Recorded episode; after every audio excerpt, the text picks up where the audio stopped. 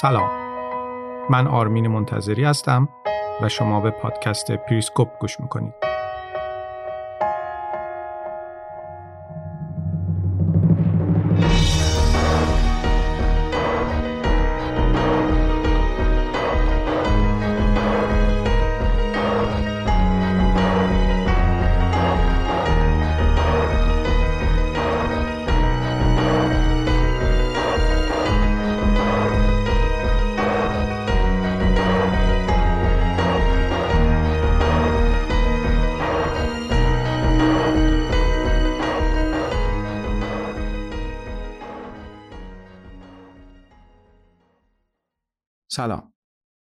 سی و هشتمین اپیزود پادکست پریسکوپه که امروز ششم تیر ماه سال 1401 منتشر میشه.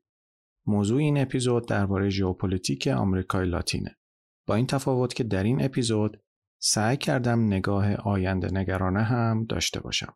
آمریکای لاتین از دوران رنسانس که اروپایی ها با استفاده از نیروی دریایی قوی خودشون به اون طرف اقیانوس رفتن و دندان طمع خودشون رو در گلوی تمدن بومی ها فرو کردن تخصص عجیبی توی شکست خوردن داشته. آمریکای لاتین همیشه مثل یه سفره پهن شده آماده بود و از زمان کشفش تا همین حالا همیشه یا اروپایی ها از سرمایه هاش استفاده کردن و یا ایالات متحده آمریکا. این حرفیه که ادواردو گالیانو توی کتابش به اسم Open Veins of Latin America مطرح می‌کنه. اما توی این اپیزود قراره به آمریکای لاتین از زاویه دیگه ای نگاه کنیم و قراره به جایی برسیم که به ثابت بشه بخش هایی از آمریکای لاتین توی یک دهه آینده مسیر بهتری رو نسبت به سایر نقاط جهان طی خواهد کرد. البته مسلمه که رسیدن آمریکای لاتین به اون نقطه کلی اما و اگر داره. بنابراین توی این اپیزود کلمه مثل اما و اگر زیاد خواهید شنید. چون هیچ چیزی قطعی نیست. فکر کردم به آمریکای لاتین کار چندان آسونی نیست. قرن هاست که این منطقه بیشتر از توان خودش بار برداشته و به جای اینکه بره به دنبال نهادسازی سیاسی و ایجاد زیرساختهای پایدار مدام مشغول برآورده کردن تقاضای کشورهای خارجی برای تأمین منابعشون بوده. اما این ادعا که میگه آمریکای لاتین در مسیر توسعه و پیشرفت قرار گرفته اصلا دور از ذهن نیست. آمریکای لاتین به لحاظ منابع خیلی غنیه و این منابع هم اکثرشون منابعی هستند که جهان بهشون نیاز ضروری داره. به همین دلیله که بازارهای بورس توی کشورهای آمریکای لاتین توی یک سال گذشته نسبت به بازار بورس کشورهای دیگه جهان عملکرد خیلی بهتری داشتن. می‌تونید به رشد ارزش سهام توی بازار بورس کشورهای برزیل و شیلی یه نگاهی بندازید. در این اپیزود سعی می کنم به این سوال اساسی پاسخ بدم که آیا آمریکای لاتین در نهایت می‌تونه این رونق رو به ثبات برسونه و فراتر از اون گام برداره یا اینکه همچنان به عنوان منبع تأمین برای کشورهای دیگه باقی میمونه تا کشورهای بزرگ بیان و قارتش کنن. اونچه که واضحه اینه که واقعا نمیشه با اطمینان 100 درصد درباره آمریکای لاتین حرف زد.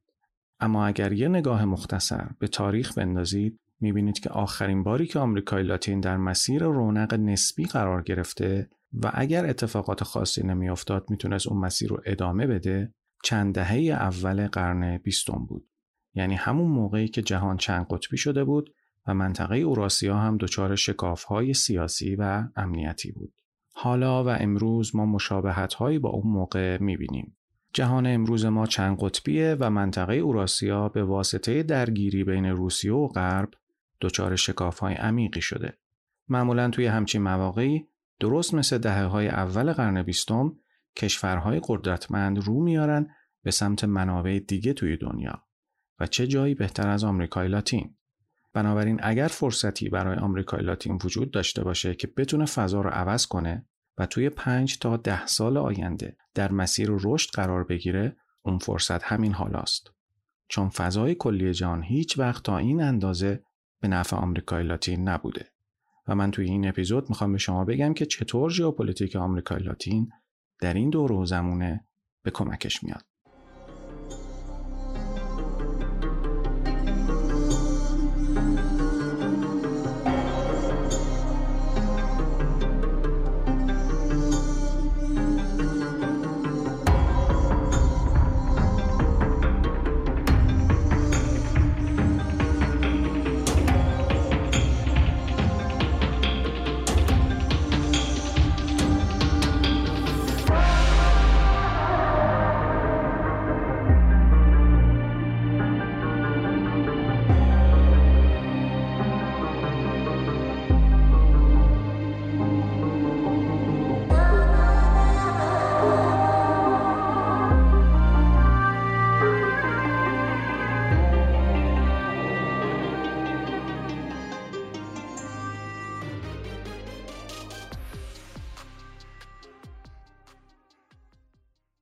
آمریکای لاتین از پنج منطقه مجزا و متمایز تشکیل شده. منطقه مخروطی شکل جنوبی شامل کشورهای مثل آرژانتین، شیلی و اوروگوئه، بخشی از آمریکای جنوبی توی غرب کوههای آند که قوم اینکا درش ساکن بودن، منطقه آمازون، منطقه کارائیب که رام یا عرق نیشکرش خیلی معروفه و منطقه‌ایه که از مرکز مکزیک تا شمال کاستاریکا ادامه پیدا می‌کنه. این مناطقی که گفتم ساختارهای مختلف ژئوپلیتیکی آمریکای لاتین رو تشکیل میدن. البته مناطق فرعی زیادی هم وجود داره اما اونچه که من گفتم یه نمای کلی از آمریکای لاتینه. بدون هیچ تردیدی مرکز سقل آمریکای لاتین امروز رودخانه ریو دلا پلاتاست. این رودخانه عریضترین رودخانه جهانه. تقریبا 220 کیلومتر طول داره و مهمتر از اون محل تلاقی رودخانه های و پارانا هم هست. هر کشتی که از اقیانوس اطلس وارد ریو دولا پلاتا بشه تقریبا می‌تونه مسیرش رو به هر جایی توی مخروط جنوبی آمریکای لاتین باز کنه. فاتح های اسپانیایی این منطقه فکر می‌کردن می‌تونن از این رودخانه نقره استخراج کنند. اما ارزش این رودخانه به مراتب بیشتر از نقره است. در واقع میشه گفت که ارزش این رودخانه برای آمریکای لاتین مشابه ارزش رودخانه میسیسیپی برای آمریکاست. اگر اپیزود اول ژئوپلیتیک آمریکا رو شنیده باشید متوجه خواهید شد من چی میگم حدود 70 درصد صادرات آرژانتین و بیشتر از 100 میلیون تن محموله از برزیل، بولیوی، اوروگوئه و پاراگوئه از آبهای رودخانه ریو دولا پلاتا عبور می‌کنند. حالا دشتهای حاشیه این رودخانه تبدیل به مزارع سویا و ذرت شدند. دامپروری هم در مقیاس بزرگ توی این دشتها انجام میشه. معادن لیتیوم هم در این دشت ها پیدا شده که به همه جای دنیا صادر میشه و این باعث شده که جهان در این خصوص خیلی به آمریکای لاتین وابسته باشه. اما ریو دولا پلاتا یه فرق بزرگ با رودخانه میسیسیپی داره. اون فرق هم اینه که میسیسیپی کاملا در اختیار آمریکا بود. اما هیچ کشوری در آمریکای لاتین روی رودخانه ریو دولا پلاتا تسلط کامل نداره. البته آمریکای لاتین نسبت به باقی قاره ها تقریبا محیط صلحجویانه تری داره اما توی قرنهای 18 و 19 جنگ هایی برای تسلط روی این رودخانه انجام شد که هیچ کسی توشون برنده نشد. این وسط آرژانتین به لحاظ جغرافیایی توی بهترین موقعیت در قبال رودخانه ریو دولا پلاتا قرار گرفته اما باز هم تسلط کامل روی این رودخونه نداره. برزیل هم همینطور. برزیل بعد از جنگی که بین سالهای 1825 تا 1827 با آرژانتین داشت نتونست پیروز بشه و بنابراین با آرژانتین روی تأسیس کشوری به اسم اوروگوئه توافق کرد. اوروگوئه کشوریه که به بلژیک آمریکای لاتین معروفه. البته فرق اوروگوئه با بلژیک اینه که اوروگوئه به عنوان یک کشور حائل باعث شده که جنگ‌های گسترده در آمریکای لاتین بین کشورهای بزرگ محدود بشه. اینم محض اطلاع بعضی از دوستان که میپرسیدن چرا کشورهای حائل همیشه باعث بروز جنگ و درگیری میشن. بنابراین تا اینجا متوجه شدیم که رودخانه ریو دولا پلاتا یکی از مهمترین ویژگی های ژئوپلیتیکی آمریکای لاتینه و سوال اینه که چه کشوری در نهایت می‌تونه روش مسلط بشه. میشه این سوال طور دیگه ای هم پرسید و اون همین که آیا برزیل و آرژانتین در آینده به یک قدرت بزرگ تبدیل میشن؟ تاریخ به ما میگه که اوایل دهه 1900 میلادی آرژانتین آماده تبدیل شدن به یک قدرت بزرگ بود. به نظر می رسید که آرژانتین در اوایل دهه 1900 کاملا قدرتمند بود. ثروتی که اون موقع آرژانتین داشت با ثروت کشوری مثل فرانسه برابری می‌کرد. اما تاریخ نشون داده که آرژانتین در طول تاریخ خودش نه بار وارد روند افول قدرت شده. پس میشه فهمید که پتانسیل ژئوپلیتیکی آرژانتین اونقدری نیست که بتونه این کشور رو به قدرت بزرگ تبدیل کنه. اما برزیل قول خفته قاره آمریکای لاتینه. برزیل 42 درصد از کل مساحت آمریکای لاتین و کارائیب رو در خودش جا داده. فقط کشورهای مثل روسیه، کانادا، آمریکا و چین هستند که از برزیل بزرگترن. برزیل پر جمعیت ترین کشور آمریکای لاتین هم هست و 211 میلیون نفر جمعیت داره که این جمعیت معادل 33 درصد از کل جمعیت آمریکای لاتینه. برزیل به طور نسبی یه قدرت اقتصادی هم هست. تولید ناخالص داخلیش 32 درصد کل تولید ناخالص کشورهای آمریکای لاتین و حوزه کارائیب و تقریبا معادل اقتصاد مکزیک، آرژانتین و پروه. نکته دیگه درباره برزیل اینه که به لحاظ تاریخی خیلی با آمریکای لاتین مشابهت نداره. از این نظر ژئوپلیتیک برزیل اشتراکات بیشتری با ایالات متحده داره تا با همسایه هاش. ایالات متحده برای اینکه به رشد و توسعه برسه مجبور بود روی اقیانوس آرام مسلط بشه و برزیل هم تمایل مشابهی برای حرکت به سمت غرب داره. اگر برزیل بتونه کاری بکنه که ایالات متحده کرد نه تنها به یه قدرت منطقه‌ای که حتی می‌تونه به یه قدرت جهانی تبدیل بشه. و اما آمازون منطقه آمازون توی مسائل منطقه‌ای یا جهانی اهمیت خاصی نداره. به لحاظ زیست محیطی مهمه و کشورهای غربی هم نگران جنگل زدایی های برزیل توی بخشهایی از آمازون هستند. اما واقعیت اینه که آمازون برای سکونت جمعیت های انسانی در مقیاس بزرگ مناسب نیست. و بخش کارائیب که دو کشور مهم کوبا و ونزوئلا درش واقع شدن. اگر کوبا و ونزوئلا بتونن زمانی از این وضعیت بد اقتصادی خودشون خارج بشن، دو منبع اصلی رشد اقتصادی توی آمریکای لاتین خواهند بود. شاید به همین دلیل که آمریکا اینقدر روی این دوتا کشور فشار وارد می‌کنه. البته در این مورد توی همین اپیزود بیشتر توضیح خواهم داد. اما حالا این دوتا کشور جدا افتاده و منفرد هستند و کاملا تحت فشار سنگین ایالات متحده هستند.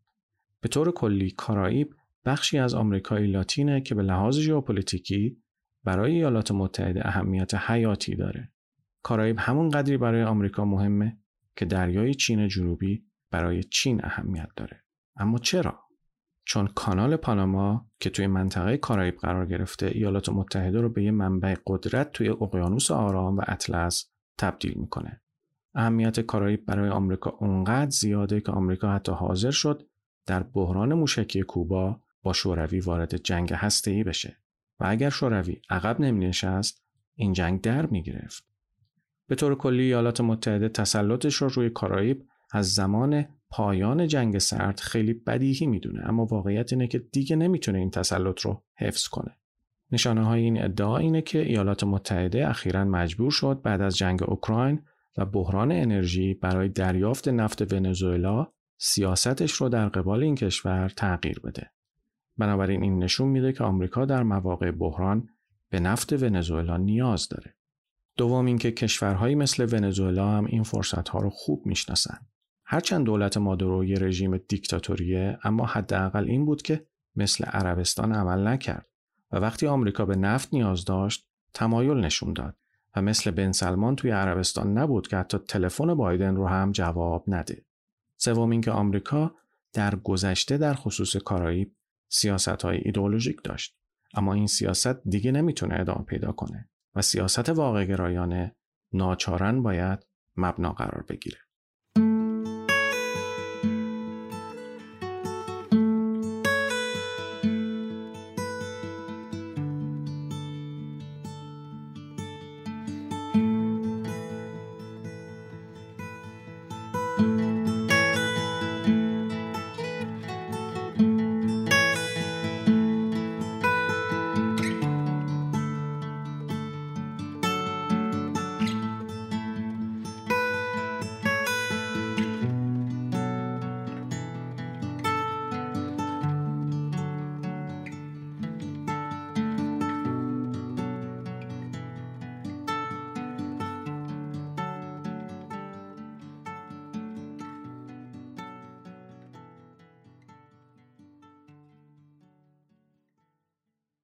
و اما در این بخش از اپیزود می‌پردازم به پدیده جهانی شدن و ارتباطش با آمریکای لاتین و چین. سوال اینه که آمریکای لاتین چقدر از پدیده جهانی شدن نفت برده و چین چقدر از آمریکای لاتین نفت برده و ارتباط این دوتا با هم چیه؟ واقعیت اینه که آمریکای لاتین کمترین نفت رو از جهانی شدن برده.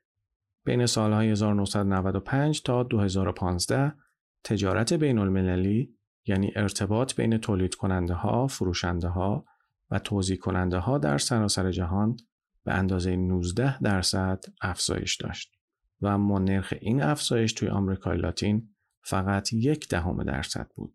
بعد از رکود اقتصاد جهانی توی سال 2008 صادرات آمریکای لاتین با نرخ کمتری نسبت به جریان تجارت جهانی رشد کرد و سهم این منطقه توی تجارت جهانی به 6 درصد کاهش پیدا کرد. معناش اینه که سهم آمریکای لاتین از بازارهای جهانی به شدت کم شد. ظهور چین در زنجیرهای عرضه کالا در سراسر جهان هم فقط به معنای از بین رفتن تولید صنعتی توی کشورهای توسعه یافته نیست بلکه به معنای سهم بازار کمتر برای کشورهای آمریکای لاتینه این وسط تنها کشور آمریکای لاتین که سال 2020 بین 25 صادر کننده برتر جهانی کالا قرار گرفت مکزیک بود.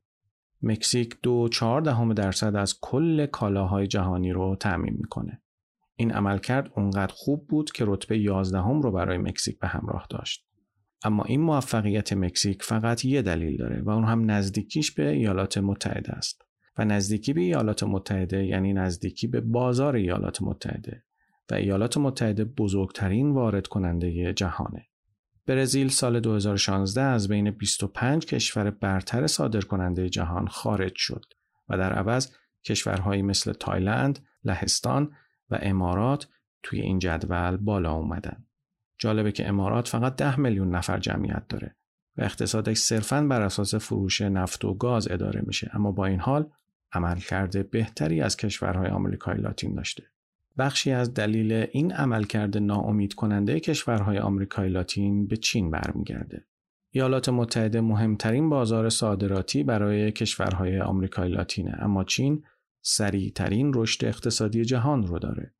از سال 2002 صادرات آمریکای لاتین به چین 20 برابر افزایش داشته در حالی که صادراتش به ایالات متحده فقط 3 برابر افزایش داشته. چین یه حیولای مصرف کننده است. خصوصا اینکه آمریکای لاتین هم دقیقا همون کالاهایی رو داره که چین بهشون نیاز داره. اما قضیه اینه که چین فقط مواد خام رو وارد می‌کنه چون سیاست اقتصادیش بر اساس تولید در داخل بنا شده. بنابراین مواد خام رو وارد می‌کنه و در داخل هر کالایی که خواست رو تولید می‌کنه. حتی وقتی که چین در خارج از کشور کارخانه ای تأسیس می‌کنه باز هم از نیروی کار چینی در اون کارخانه استفاده می‌کنه و از نیروی کار محلی هیچ استفاده ای نمی‌کنه. مواد خام رو به جای کالاهای نهایی وارد می‌کنه چون تولید انحصاری در چین در اولویت قرار داره. نمونه های این رویه چین توی آسیای مرکزی و آفریقا زیاد پیدا میشه. این رویه چین برای کشورهای آمریکای لاتین هم خوبه و هم بد. خوب از اون جهت که اشتهای چین برای کالا باعث افزایش قیمت ها میشه و به کشورهای آمریکای لاتین اجازه میده صادراتشون به چین رو به میزان قابل توجهی افزایش بدن. و بعد از این جهت که چین تمام فرصت های تولیدی رو در اختیار خودش می‌گیره و باعث میشه که کشورهای آمریکای لاتین به جای اینکه بین خودشون تجارت کنند بیشتر با چین تجارت کنند. این رویه چین باعث شده که ها سال تلاش برای شکل دادن های اقتصادی مثل مرکوسور، ترانس آتلانتیک و ترانسپاسیفیک نتیجه زیادی نداشته باشه. این روند در واقع همون تاریخ آمریکای لاتینه که دوباره داره تکرار میشه. یه زمانی اروپایی ها بودن که آمریکای لاتین رو غارت می‌کردن و حالا چین وارد معرکه شده و به عنوان یه قدرت خارجی داره از رگهای باز آمریکای لاتین هر قدر که بخواد خون میمکه. این روند باعث ناپایداری اقتصاد و نابرابری اقتصادی میشه و به دنبالش بیثباتی سیاسی رو به همراه میاره. دو متغیر اصلی درباره آمریکای لاتین باید مورد توجه قرار بگیره. یکی کالاهای خام و دیگری ژئوپلیتیک. بخش های بزرگی از آمریکای لاتین منابع زیادی داره و آمریکای لاتین به خاطر موقعیت جغرافیاییش کاملا این پتانسیل رو داره که از روندهای جهانی شدن سود ببره. اما چرا این اتفاق نیفتاده و چرا در آینده نزدیک ممکن این اتفاق بیفته؟ بیایید اول از ویژگی های کالاهای خام شروع کنیم. یکی از دلایل اصلی موفق نبودن آمریکای لاتین توی استفاده از پتانسیل خودش وابستگی زیادش به صادرات کالاهای خامه. آمریکای لاتین نتونسته از سرمایه تولید شده از محل صادرات کالا برای ساختن اقتصادهای داخلی بهتر و نهادهای سیاسی انعطاف پذیرتر استفاده کنه. صادرات اصلی آمریکای لاتین توی سال 2021 همه جزو کالاهای خام بودن مثل سنگ معدن، دانه های روغنی، مس، قلاز و آهن. اولین کالای تولیدی در آمریکای لاتین که به صادرات رسیده وسیله نقلی است که ارزش صادراتیش 3 درصد از کل صادرات آمریکای لاتین توی سال 2021 بوده. در آینده تقاضا برای صادرات کالاهای خام از آمریکای لاتین افزایش پیدا خواهد کرد. برای مثال بیایید درباره کالاهایی مثل گندم، چاودار، جو، ذرت و کلا کالاهای زیر مجموعه غلات صحبت کنیم. می‌دونید که این کالاها الان با توجه به جنگ روسیه و اوکراین بیشترین تقاضا رو توی جهان دارن. توی سال 2021 آمریکا، روسیه و اوکراین سه صادر کننده برتر غلات توی جهان بودن. چهارمین صادر کننده بزرگ کدوم کشور بوده؟ آرژانتین. هشتمین صادر کننده بزرگ غلات کدوم کشور بوده؟ برزیل. جالبه که این جایگاه برای برزیل و آرژانتین در شرایطی ایجاد شده که آمریکای لاتین داره بدترین خشکسالی تاریخش رو تجربه می‌کنه. اما باز هم می‌تونه توی صادرات غلات حرف برای گفتن داشته باشه. با توجه به اینکه قیمت ذرت توی بازارهای جهانی خیلی زیاد شده، الان زمان خوبیه که کشاورزهای آمریکای لاتین خصوصا توی منطقه مخروطی شکل جنوبی وارد این بازار بشن چون می‌تونن پول خوبی به جیب بزنن. یک کمی که عمیقتر بررسی کنیم می‌بینیم که آرژانتین و برزیل دومین و سومین صادرکننده بزرگ ذرت در جهان هستند. این دوتا کشور 32 درصد از کل ذرت جهان رو تعمین می‌کنن. سویا یکی دیگه از کالاهای کشاورزیه که توی مخروط جنوبی آمریکای لاتین به میزان زیادی تولید میشه. برزیل و آرژانتین و پاراگوئه بیشتر از نصف کل صادرات جهانی سویا رو توی سال 2021 به خودشون اختصاص دادن. علاوه بر این برزیل حدود 12 درصد از کل نیاز جهان به گوشت رو هم تعمین می‌کنه. اینجاست که پای چین میاد وسط چون چین اغلب این کالاها رو از آمریکای لاتین وارد می‌کنه. چین بزرگترین مقصد صادراتی کالاهای برزیل توی سال 2020 بوده و 32 درصد از کل صادرات برزیل به چین رفته. آمریکا با 10 درصد توی رتبه دوم و آرژانتین که همسایه برزیل با 4 درصد توی رتبه سوم قرار داشته. یعنی تجارت برزیل با چین که توی یک قاره دیگه است از تجارتش با کشورهای مثل آمریکا و آرژانتین که خیلی نزدیک به برزیل هستن خیلی خیلی بیشتر بوده. بنابراین نکته خیلی خیلی مهم اینه که اگر دنبال این هستید که بفهمید کدوم بخش از جهان در بلند مدت از افزایش قیمت مواد غذایی، کمبودش و ناتوانی چین توی تأمین مواد غذایی مورد نیازش سود می‌بره، اون بخش جایی نیست جز آمریکای لاتین. کشورهای آمریکای لاتین صرفاً منبع محصولات کشاورزی هم نیستن. یه سری کالاهای حیاتی دیگه هم که توی تکنولوژی مصرف دارن رو در اختیار دارن. مثلا برزیل دومین صادرکننده سنگ آهن جهانه که تقریبا بیش از یک پنجم نیاز جهانی به سنگ آهن رو تعمین می‌کنه. بازار مثل جهان هم انحصارا دست آمریکای لاتینه و شیلی و پرو بزرگترین صادرکننده های مس جهان هستند. و اگر مکزیک رو هم که پنجمین صادرکننده مس توی جهانه به دوتای اول اضافه کنیم باید گفت که این سه کشور بیشتر از نصف کل صادرات جهانی مصر رو به خودشون اختصاص دادن. بازم هست. شیلی بزرگترین صادرکننده جهانی فلز مولبیدن در جهانه. نمی‌دونم درست تلفظش کردم یا نه اما این فلز برای ساخت آلیاژ های فولاد یه نیاز ضروریه. پرو هم دومین صادرکننده جهانی روی و سربه و نیکل که ایلان ماسک خیلی خیلی بهش نیاز داره چون تو ساخت باتری های ماشین های تسلا یه عنصر حیاتیه در کوبا میشه به دستش آورد. کوبا ششمین ذخایر بزرگ نیکل جهان رو در اختیار داره. من الان یه سری آمار بهتون میدم اما قصدم اینه که دقیقا بفهمید که ثروت آمریکای لاتین چقدر زیاده. دوست دارم بدونید که وقتی درباره ژئوپلیتیک و جغرافیا صحبت می‌کنیم فقط منظورمون مرزها نیست. جغرافیا به معنای همه اونچه که در ظرفش قرار می‌گیره هم مد نظره. بگذارید دو تا مثال دیگه هم بزنم. این روزا جهان دنبال نفته. درسته؟ بفرمایید. آمریکای لاتین سرشار از منابع نفتیه. سال 2018 شرکت اکسون موبیل قول نفتی آمریکا یه منبع عظیم و افسانه‌ای نفت توی سواحل گویان کشف کرد و قصد داره در آینده نزدیک یک میلیون و دیویس هزار بشکه نفت در روز از این منبع استخراج کنه. اگرچه تولید نفت ونزوئلا به دلایل ژئوپلیتیک به طور مداوم در حال کاهش بوده اما این کشور همچنان بزرگترین ذخایر اثبات شده نفت روی کره زمین رو در اختیار داره. آمریکای لاتین یه ثروت خیلی خیلی ارزشمند هم در اختیار داره. لیتیوم. بیشتر از نصف منابع لیتیوم جهان در آمریکای لاتینه. دقیقا کجا؟ کشورهای بولیوی، آرژانتین و شیلی. این سه تا کشور با هم مثلث لیتیوم رو تشکیل میدن و ارزش ذخایرشون معادل ذخایر عظیم نفت عربستان سعودیه. این رو می‌دونستید؟ شرط میبندم نمی‌دونستید. واقعا شگفت انگیزه. جالب این که آژانس بین المللی انرژی اعلام کرده تقاضا برای لیتیوم بین سالهای 2020 تا 2040 به اندازه 40 برابر افزایش پیدا می‌کنه. یعنی درست زمانی که کشورها به سمت انرژی های غیر فسیلی میرن تقاضا برای لیتیوم زیاد میشه. بنابراین اصلا عجیب نیست که رئیس جمهوری مکزیک از ملی کردن معادن لیتیوم مکزیک صحبت می‌کنه. حالا لیتیوم به چه دردی می‌خوره؟ یه search ساده گوگل بکنید و ببینید اگر لیتیوم نباشه صنعت high tech هم نیست و سیلیکون ولی هم اصلا وجود نخواهد داشت. بنابراین هر زمانی که توی خبرها درباره چرخه کالا، بازسازی زنجیره تأمین کالا و تهیه کالاهای استراتژیک از منابع قابل اعتماد چیزی می‌خونید به آمریکای لاتین فکر کنید. یک کالا رو اسم ببرید و بعد برید گوگل کنید و ببینید که آمریکای لاتین منابع سرشارش رو داره یا نه.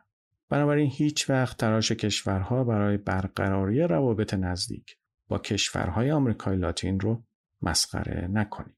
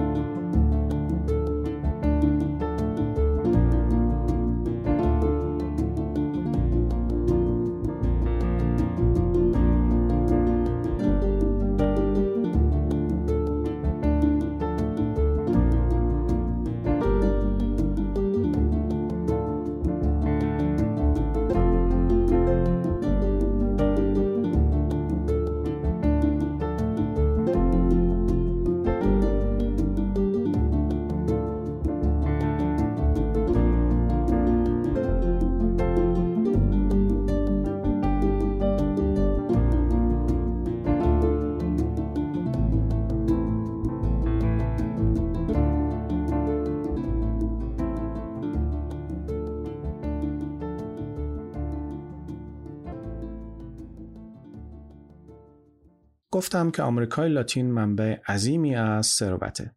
اما وقتی کسی به فکر سرمایه گذاری توی آمریکای لاتینه معمولا اولش به پویایی داخلی این منطقه فکر می‌کنه تا ریسک سرمایه گذاری رو بفهمه. از منظر داخلی اینطور به نظر می‌رسه که آمریکای لاتین در حال فروپاشیه. مرکوسور یا همون بلوک تجاری آمریکای جنوبی خیلی کارکرد مفیدی نداره. کشورهای آمریکای لاتین هم که به صادراتشون به چین متکی شدند و اگر دقیقتر نگاه کنید می‌بینید که تنشهای ژئوپلیتیکی زیادی هم بین کشورهای این منطقه وجود داره و همشون برای بر عهده گرفتن نقش رهبری منطقه با هم رقابت می‌کنن و این رقابت به خصوص بین مکزیک، آرژانتین و برزیل خیلی زیاده و درگیری های قدیمی سرزمینی بین شیلی و آرژانتین هم در جریانه. و یا دعوا سر مالکیت منابع بین ونزوئلا و گویان هم دیده میشه. با این حال مسئله ژئوپلیتیکی آمریکای لاتین کمتر به سیاست داخلی مربوط میشه و بیشتر به اونچه که در سایر نقاط جهان میگذره ارتباط پیدا می‌کنه. آمریکای لاتین در دوران اوج جهانی شدن عملکرد خوبی نداشت چون ارزانترین یا راحتترین مکان برای تولید کالاها نیست. آمریکای لاتین از سایر نقاط جهان خیلی دوره برای مثال سوال اینه که چرا تولید باید توی شیلی انجام بشه و بعد اون همه راه حمل بشه؟ در حالی که میشه توی چین تولید رو انجام داد و خیلی راحت تر به همه جای جهان حملش کرد. اما نکته ای که بهش توجه نمیشه اینه که از غذا دور بودن دقیقا همون مزیتیه که آمریکای لاتین رو به منطقه مهمی توی روند جهانی شدن تبدیل می‌کنه. اما چرا؟ چون وقتی آمریکای لاتین از دیگر نقاط جهان دوره بنابراین از بحرانهای ژئوپلیتیکی که توی سایر نقاط جهان بروز می‌کنه دور میمونه. مثلا حالا که توی اوراسیا یه بحران امنیتی ژئوپلیتیکی داریم، آمریکای لاتین ازش دوره. بنابراین می‌تونه به عنوان عامل نجات بخش دنیا مطرح بشه. این مزیت جغرافیایی است. علاوه بر این آمریکای لاتین از منظر انعطاف پذیری و تنوع منابع تأمین هم مزیت‌های زیادی داره. به طور کلی تا پیش از این هیچ کشوری به آمریکای لاتین اهمیتی نمی‌داد.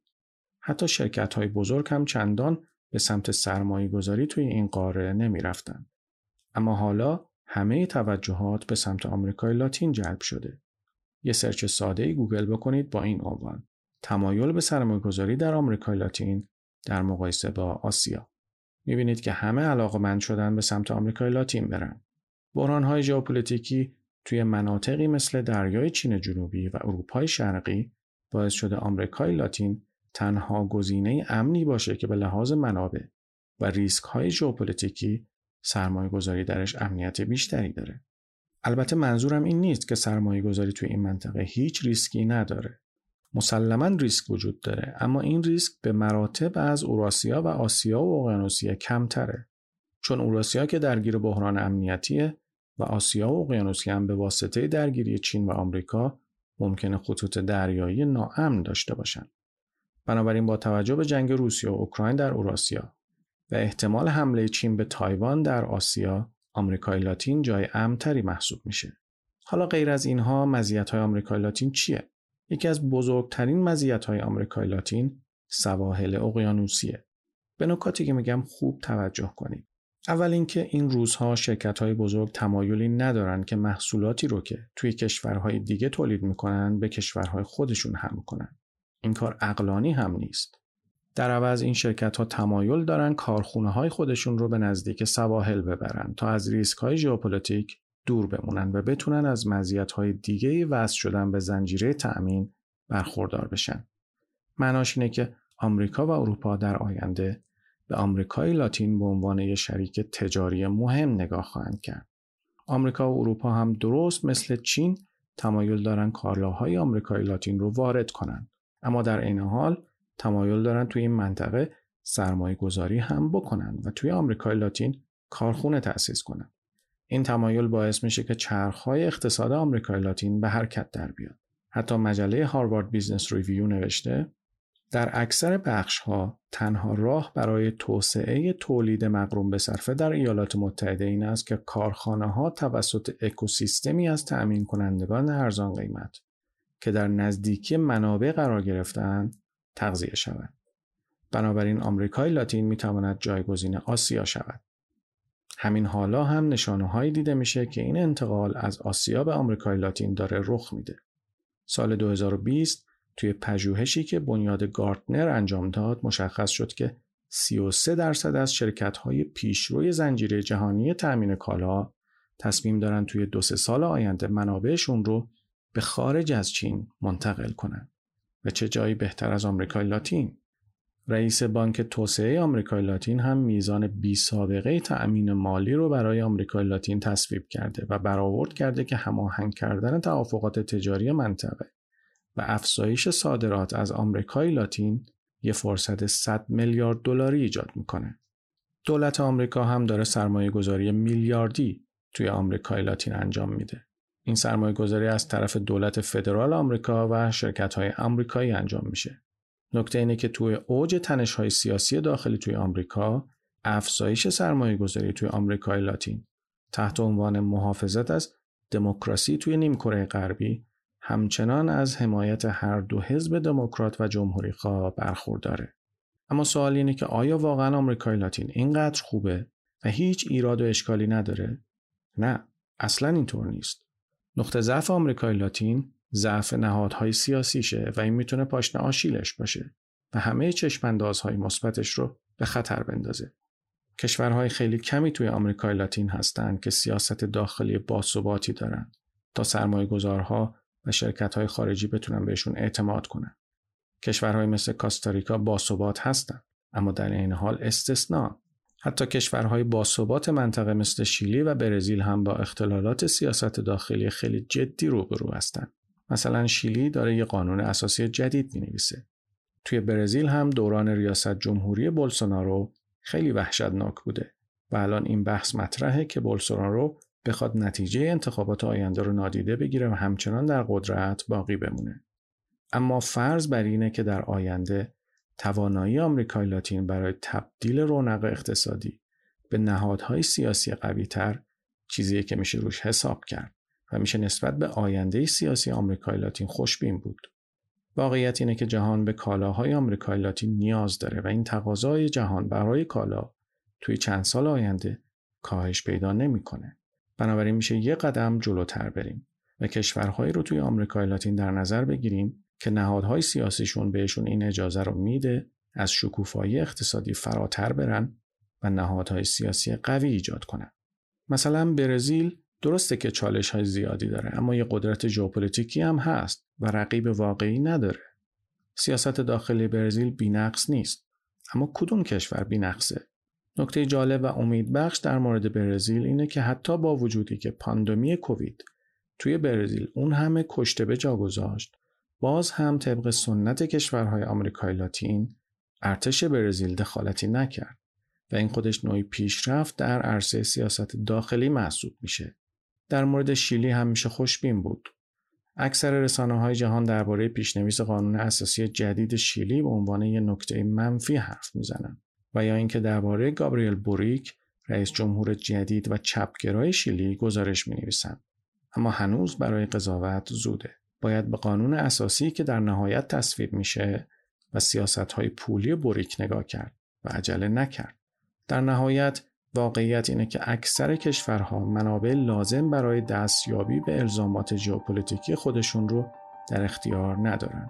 اکثر کشورهای آمریکای لاتین هم به این وضعیت دچار هستند و تحولات اخیر ژئوپلیتیک جهانی ممکنه کاتالیزوری برای این منطقه باشه تا در نهایت نیروی بالقوه‌ای رو که داره آزاد کنه.